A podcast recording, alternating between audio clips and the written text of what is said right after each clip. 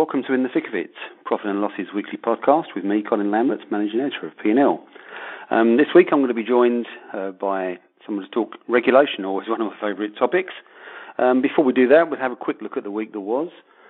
Interesting one, I suppose, in many ways, because the Australian dollar hit its lowest in 11 years, which pretty much takes us back to when we thought the financial world was going to end in 2009, after post-GFC. I do think it's more a question of dollar strength, US dollar strength, than particular Aussie weakness. I mean, obviously, if you look at sterling, it's a lot weaker overall than the Aussie can ever be. So there is an element of that. But, that got a few people's tongues wagging because at the same time, I think euro had a 70-point range in a week, which is probably mind-blowing for most of the euro-dollar traders out there at the moment. But at the same time, Bitcoin steadfastly refused to move once again, just hanging around that $9,500 mark. I wonder whether what seems to be a growing lack of, if that's not an oxymoron, a growing lack of volatility in Bitcoin reflects the fact that maybe the argument that was had in crypto world probably 2 years ago and ever since about whether it's about the underlying technology or the trading asset maybe being settled here. It could be that everyone's saying, actually, you know what, Bitcoin can just exist and people can play around with it as they like, but it's really the technology that we're interested in. It could be one for my guest later on. You'll have to wait and see. Also on the digital side of the world, Sweden started to test a digital currency. So obviously the Riksbank has been talking this project up for quite some time. There was a lot of buzz around when people said, China might be the first to have its own central bank digital currency. Probably the Riksbank has always been the leader in this field.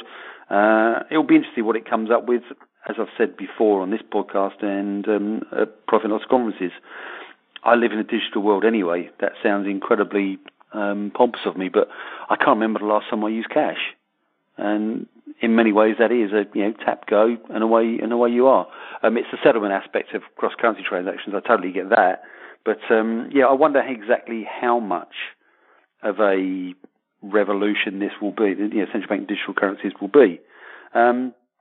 Again, related on that thing, and again, maybe something for my guest on this week's podcast, the Financial Standards Board Chair, Randall Quarles, warned that regulators are behind the curve when it comes to imposing rules on the cryptocurrency market.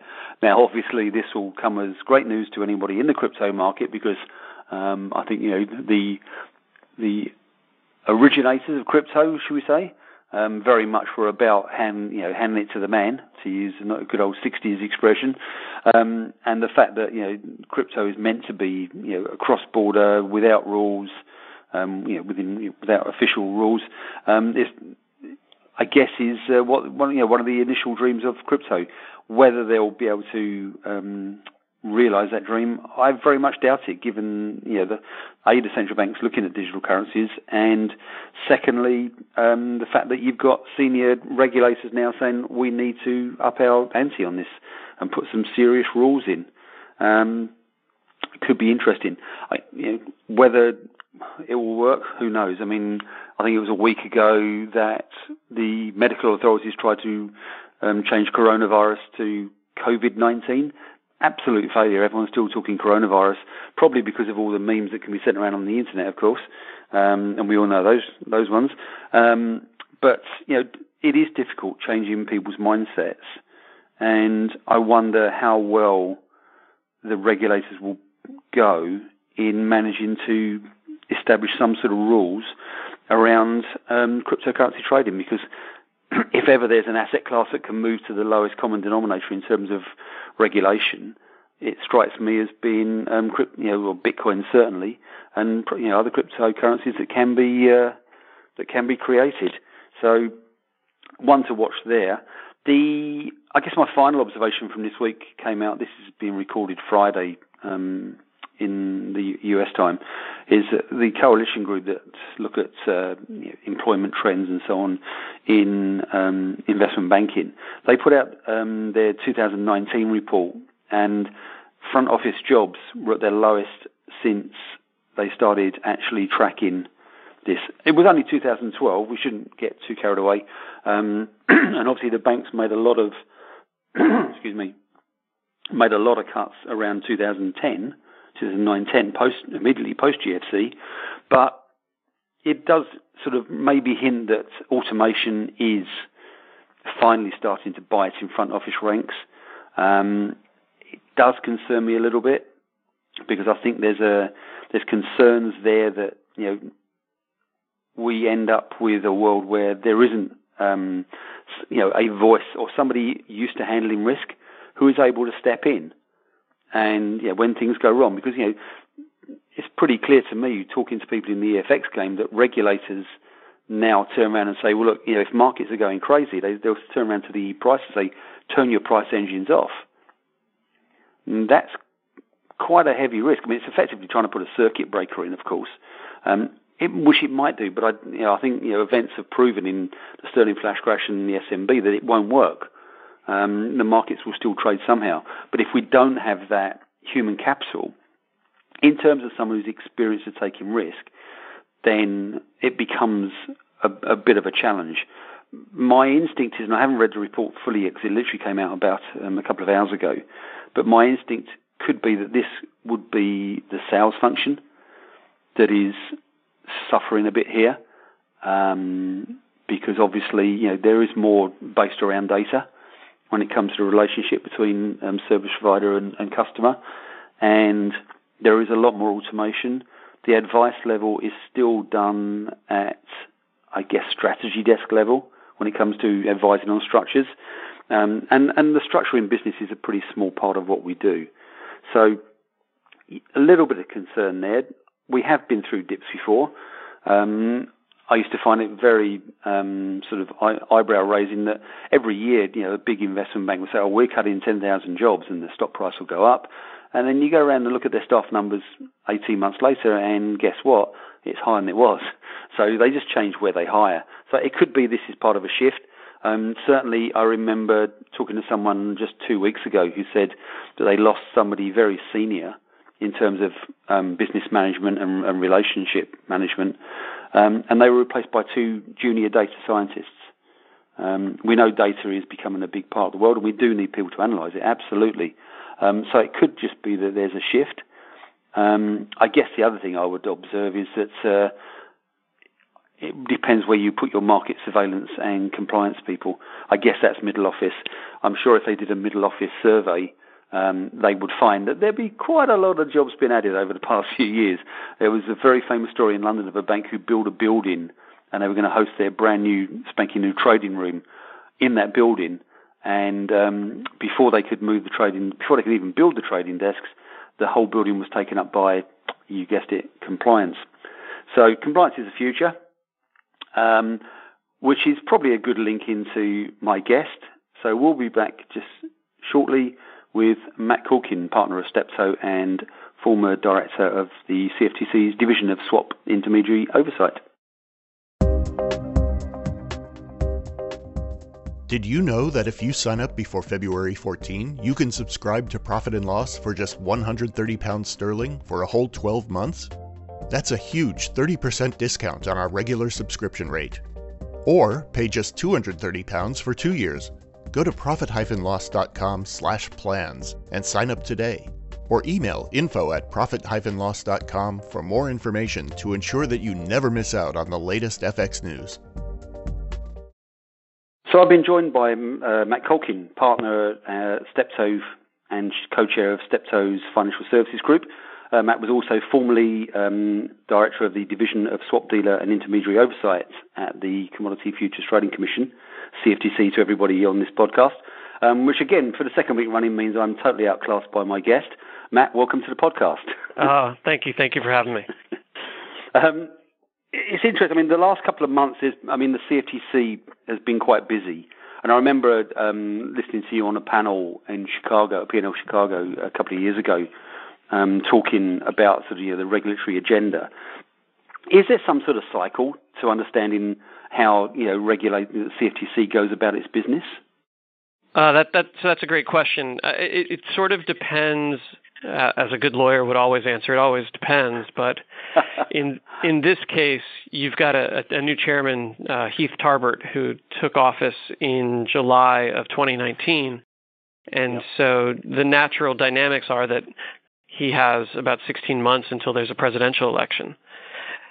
And so there's a natural rush to try and get as much done as quickly as possible. And here in the States, we have something called the Congressional Review Act that would allow Congress in 2021 to assert its wisdom and look back at some of the activity at the end of 2020. And if they don't like it, they can invalidate those rules. So there's some legitimate pressure to move quickly on, the Volcker rule, swap dealer capital, business conduct standards, CEF reform, trade reporting. They've been very busy, and for good reason. They're trying to get things done under the calendar. Mm. So we can expect this to continue for a little while.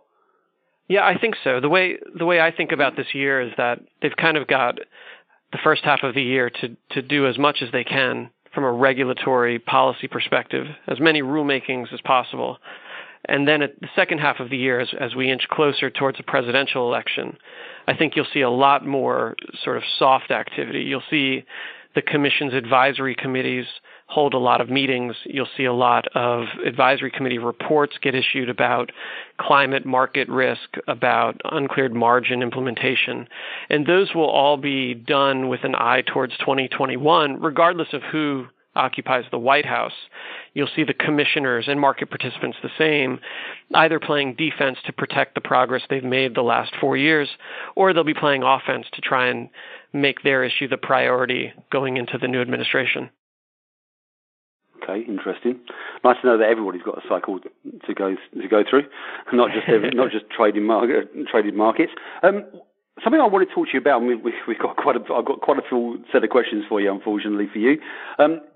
Last week, as people are listening to this, the CFTC unanimously approved some proposed rules to revise its regulations for swap data reporting, including dissemination and the public reporting requirements. It's something I've argued for quite some time, that it's quite important that we don't expose orders during execution by having them published to an SDR too early. Can you just sort of run us through the key elements of the proposed new rules? Yeah, so this is a big deal. The commission and the staff should really be quite pleased with the amount of work that they've been able to complete. This has been going on for years. So the commission, the CFTC, was the first regulator out of the gate to set up a post-trade reporting and public dissemination regime, and they were literally years ahead of the SEC and their peers in other countries. And so as a result, they were the first to set data fields, trade report fields for different trades. They were the first to set up the appropriate timeline for public dissemination after execution. And so what we've seen over the last few years through international regulatory forums like CPMI, OSCO, but also individual jurisdictions adopting their rules, is that these regulations in particular needed to be revised, streamlined, harmonized, and maybe right-sized is a good way to describe it. So at the CFTC, there have been staff crunching on this for 5 years, right? They issued something several years ago called the Path Forward that was focused specifically on improving swap data. And so what we saw last week was a proposal to amend three different sets of rules, the first dealing with real-time reporting for public dissemination, the second for regulatory reporting to a trade repository, and then the third dealing with trade repository registration and regulation, the warehouse itself. And, at a very high level, what we saw were a couple things that I found notable. One, the commission is going to, and remember, these are proposals out for public comment, so we're not at the final rule stage yet, but they're proposing to increase a lot of the block trade sizes so that there are less block trades, regardless of the asset class. And at the same time, they're proposing a 48-hour delay on the dissemination of those block trades. So market participants won't know about those trades for 2 days, which allows the participant entering into the trade to have time to enter into any offsetting positions that they need to take. It makes all the sense in the world to me, because in a world where liquidity is not available in blocks the way it used to be across markets, as they become more electronified and more fragmented, then inevitably it's going to take longer to execute larger chunks of risk. That's right. And as you can imagine, now that we're having a debate about a specific period of time, the five commissioners all seem to, while they all voted in favor of the proposal, they all have different opinions about what the appropriate delay should be. Should it be 15 minutes? Should it be an hour, 24 hours, 48 hours? The SEC has a 24-hour delay. And so, again, we'll have to wait and see what the comments say to ultimately figure out what the commission will do. But they've made a pretty notable shift in this regard to now have a much longer period. Yeah. How often... Sorry, carry on. Colin. Go ahead. How often do these proposals get rolled back, if ever? Or is it just a question that after the comment period they might be nuanced, rather than, has it ever been that, a proposed rule has actually not hit the statute books? Yeah, that's quite common. That's quite common. Okay. So when I was the division director of DSIO, we put out a proposal related to swap dealer registration. What should the threshold be, which ultimately landed at $8 billion, but also should NDFs be excluded? Should platform executed trades not count towards the threshold? And a few other pieces. And we ultimately only moved forward at the time with the $8 billion codification, and left the other 4 or 5 pieces to the side. 6 months later, we were able to adopt a second piece related to swaps entered into in connection with a loan, but the other pieces were proposed and never adopted. Okay. So it's not uncommon. I think in the trade reporting space, there is a real need for these changes. So I would expect, and it's also not a politically hot topic in the sense that Democrats or Republicans have a hard opinion on trade reporting. I think everyone agrees the data needs to be improved, and so there's general support for this initiative. Okay, yes, it's pretty niche for a politician looking at an election, isn't it? It doesn't poll well back in the in the district. Yes, your voters then, huh? And you bring it up, yeah. How important is it then, so the improvements in data to CFTC in terms of how the CFTC will function? Because they were announced yesterday as well, last week, sorry, as well. Yeah, I think this is really important both for sort of the external market perspective, but also internally at the Commission. The CFTC does a fair amount of systemic risk oversight, counterparty oversight, and even some of the regulatory policy proposals, they're based on the data before them. And so whether you're looking at uncleared swap positions between two counterparties or looking at CCP risk, it's really important that the Commission has the right information. And, this information is used by other institutions in the United States, the corresponding trade repositories around the world. We'll try to harmonize as well, which will impact their home jurisdictions. So getting the data right is really an important fundamental. Yeah. And I guess obviously it will make that sort of cross-border cooperation a bit easier if the relevant authorities around the world are looking at the same data. That's right. And even domestically, you could imagine the SEC is getting single name CDS in a certain format and broad indice CDS at the CFTC, if it looks totally different, it makes it really hard to have an accurate picture of what's going on out there.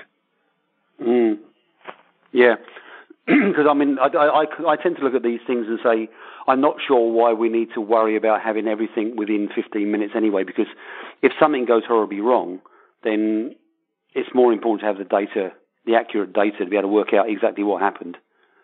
Because, with all the best will in the world, we are not going to make markets absolutely safe. There will always be some sort of accident waiting to happen.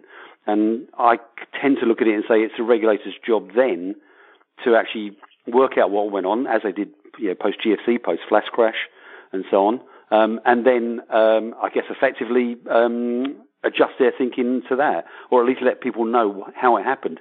They can only do that with good solid data.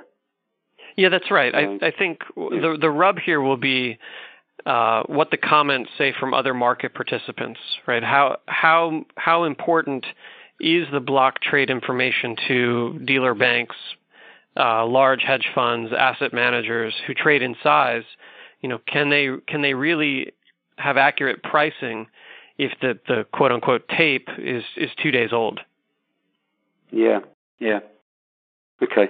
It's an interesting balance, isn't it? Because, you know, you've got to protect the people.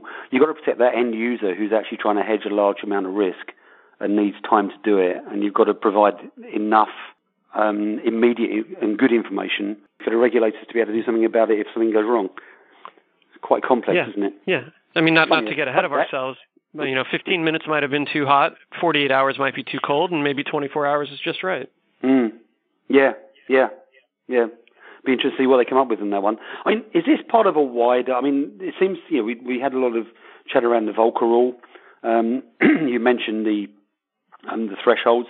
There seems to have been a trend to sort of rethink some of the rules that were put in place 10 years ago post GFC.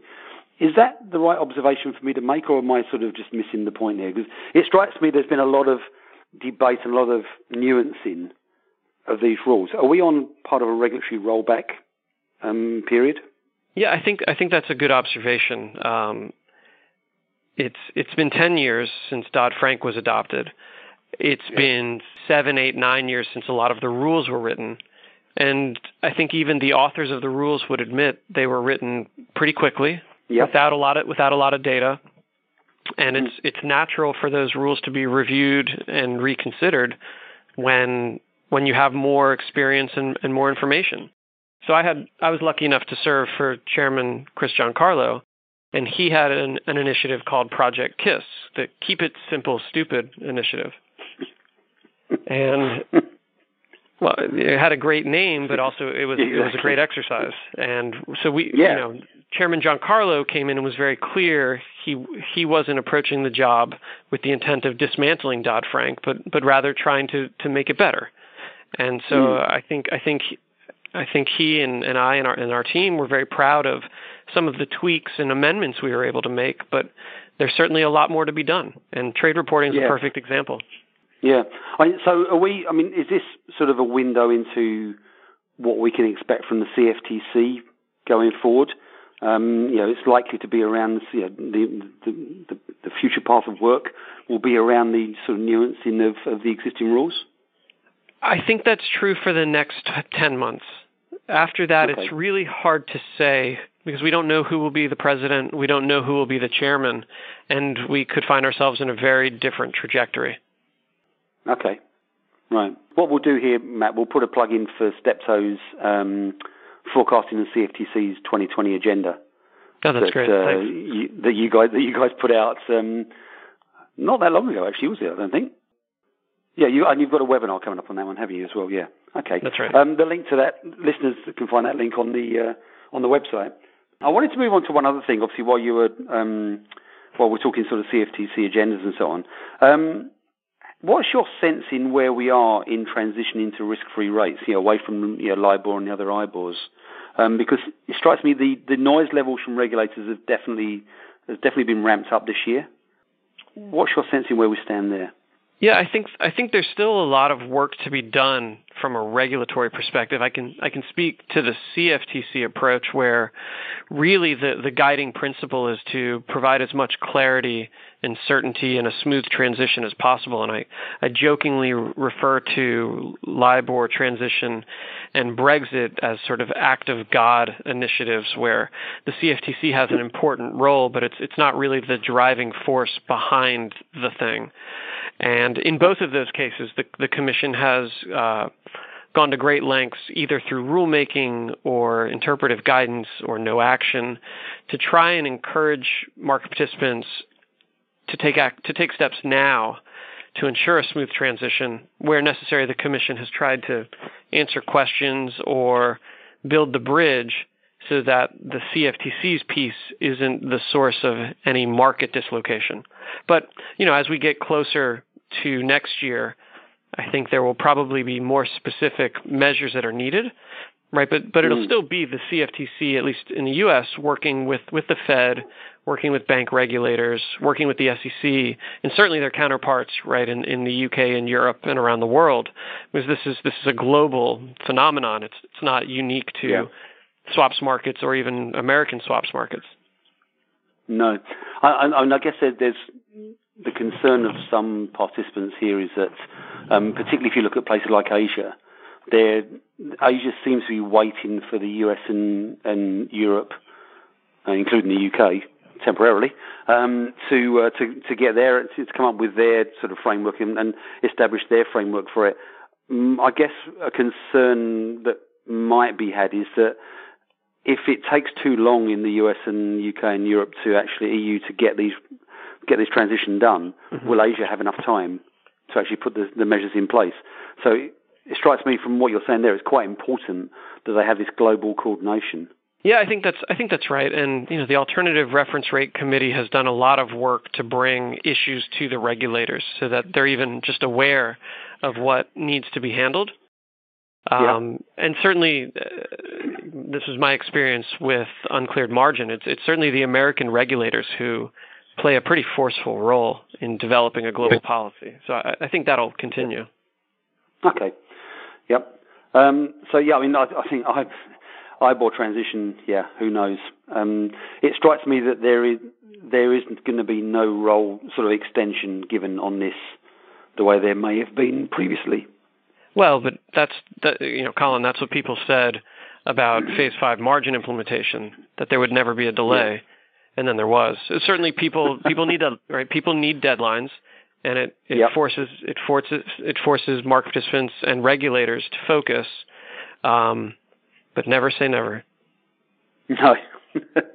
No, I just realised that's another one of my great predictions on this podcast that probably will come back to haunt me. That's the way it goes. Matt, I wanted to talk to you about something that's really been on the back burner for a couple of years, actually, and that's Reg AT. Where do we stand on Reg AT? Because, I mean, the last time I really looked at it, there was this thing about, dealers might have to give up their source code to the CFTC, another regulator, and obviously there was a lot of pushback on it. Has that issue died, or is it still bubbling along? It's still breathing. It's been on hold for over 3 years now. So the last we heard about Reg AT was back in November 2016, and that's when the CFTC under Chairman Tim Massad put out a proposal for comment. And that was the proposal that had the source code provision in it, which would have allowed regulatory staff to get access to sort of the secret sauce. You may recall at the time, Commissioner Brian Quintens, he made the statement that the source code provision is DEAD. And I think he's probably right as it relates to specifically the source code provision. I think the comments that came in made it pretty clear that was not going to be well received. But Chairman Tarbert said during his confirmation hearing that the Reg AT proposal broadly was something that he'd be interested in reviving, and so we may see some sort of proposal that would be a much lighter touch than what Chairman Massad had put forward. That deals with automated trading. And again, some of this deals with politics and election calendars, that if Chairman Tarbert's able to put out a proposal, it means the next administration in 2021, which might be Chairman Tarbert, it might be another Republican, or it might be a Democrat. If they were to take up Reg AT, they would have to start from the last word, which would be a Chairman Tarbert-led proposal. Oh, okay. So there's a good chance he could set the agenda, at the very least, in terms That's of right. Where That's we right. go with it. Yeah, I mean, it'd be interesting. It's interesting to me because I look at it and think I understand totally why firms are unhappy to have to deliver their source code. People change jobs. We don't know exactly how safe some of the repositories of this data are in terms of hacking and so on. But it also strikes me that it will be a good thing if the regulators, with the appropriate, you know, having gone through the appropriate procedures, can have access to it in specific circumstances. Is that something we might see around that? You know, so look, you know, we've looked at our market data from our new swap data reporting regime, and we've seen a lot of trades there with your ID on it. We need to look at your algos and what they did. Is it likely to look at something like that? Probably not. I mean, remember that it's a federal agency, and if they are able to obtain a subpoena, they're already allowed right now to go in and ask for specific intellectual property. But that's a big difference from a CFTC staffer on a whim asking for certain intellectual property. Just 1 week before he leaves to go to a hedge fund. Well, no, I mean, it's not uncommon in the States for folks to go into public service and then leave for private sector. Yeah. Oh no, absolutely. Yeah, I mean, it's I guess in a world that's even more electronically driven around markets, it becomes even more important that this source code is protected. So I totally get that. Okay. So to close out then, Matt, another thing that you were looking at when you were at CFTC and you continue to look at Steptoe is the crypto markets. Mm-hmm. Now, in my introduction to this podcast, I've mentioned the fact that Bitcoin appears to have given up moving. It's the most stagnant currency, quote unquote, in the world at the moment. It seems everything else is kicking off around it, and it's just sitting there at 9,500. But where do we stand? Because I also know this week. Another thing I mentioned in the intro I wanted to just get your thoughts on is Randall Quarles, who's chair of the Financial Stability Board, mentioned that regulators are in danger of falling behind the curve when it comes to regulating the cryptocurrency markets. What's your sense of where we stand in terms of the crypto market structure and any sort of oversight we might get of it? Yeah, well, I look forward to re-listening to this podcast again in a few months to see if your proclamation about Bitcoin stability remains true. You and a lot of others, mate. You and a lot of others. Well, so I was at the CFTC during the introduction of the both cash settled but also physically settled Bitcoin futures contracts. So you can imagine, and Chairman Giancarlo, aka Crypto Dad, right? We spent a lot of time on these issues, and it was really fascinating to look at it from the regulator's perspective. So I think, look, you're going to see a lot. This is going to continue to move. It's going to evolve. We're going to see market participants come in with new widgets. We're going to see new service providers, new technologies. So the virtual currency itself may stay the same. Maybe there's an expansion to other types. But I think the market will continue to evolve, which as Chairman Quarles observed, means the regulators got to keep up. And that's a challenge. We'll have to wait and see. I, from my experience, whatever I thought I was going to take on at the commission when I entered, I couldn't have been more wrong, because these are things that we never know what's going to hit next. It's been interesting. Chairman Tarbert has said that the SEC sort of needs to take the first crack at making that initial threshold determination as to whether or not a digital asset is a security. And then the CFTC can take a look at it and decide whether or not it's a commodity. But so I think, look, the SEC and the CFTC work really closely together, and I expect that won't change.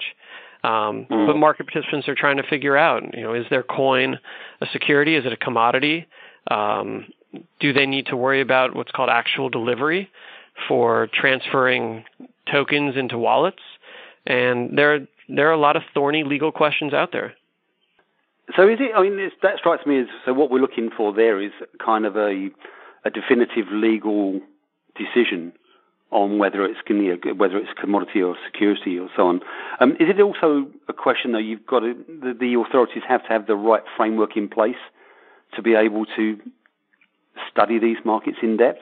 I mean, do they have the resources positioned now for when that determination finally comes? I think they have the resources in terms of the human capital. They certainly have smart, dedicated, hardworking people. But what the regulators are good at, or it's their practice, right?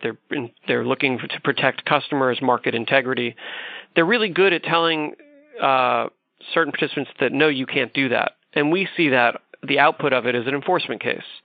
And we see people get fined or prohibited from a certain practice. So you can learn from someone else's experience that, no, you can't do that. But it doesn't that's not the same. It doesn't give the same certainty as knowing that, yes, you can do something else. And so we have to kind of track the prohibited practices and and accumulate them together. But that's not quite the same from a certainty standpoint as knowing that these practices are in fact permitted. And that's the challenge. Yeah. The word certainty, legal system and regulation. I'm not convinced it could ever be in the same sentence. But we'll see. We will see. Matt, that was fascinating. And we covered a heck of a lot of ground there, I have to say. Thank you very much for joining the podcast. And hopefully we can have you back on at some stage soon to talk more things around the regulatory world. To our listeners, thanks very much for listening. We'll be back next week. In the meantime, have a very good week. And Matt, thank you once again. Thanks, Colin. Look forward to seeing you in Washington soon. Yes. Be nice.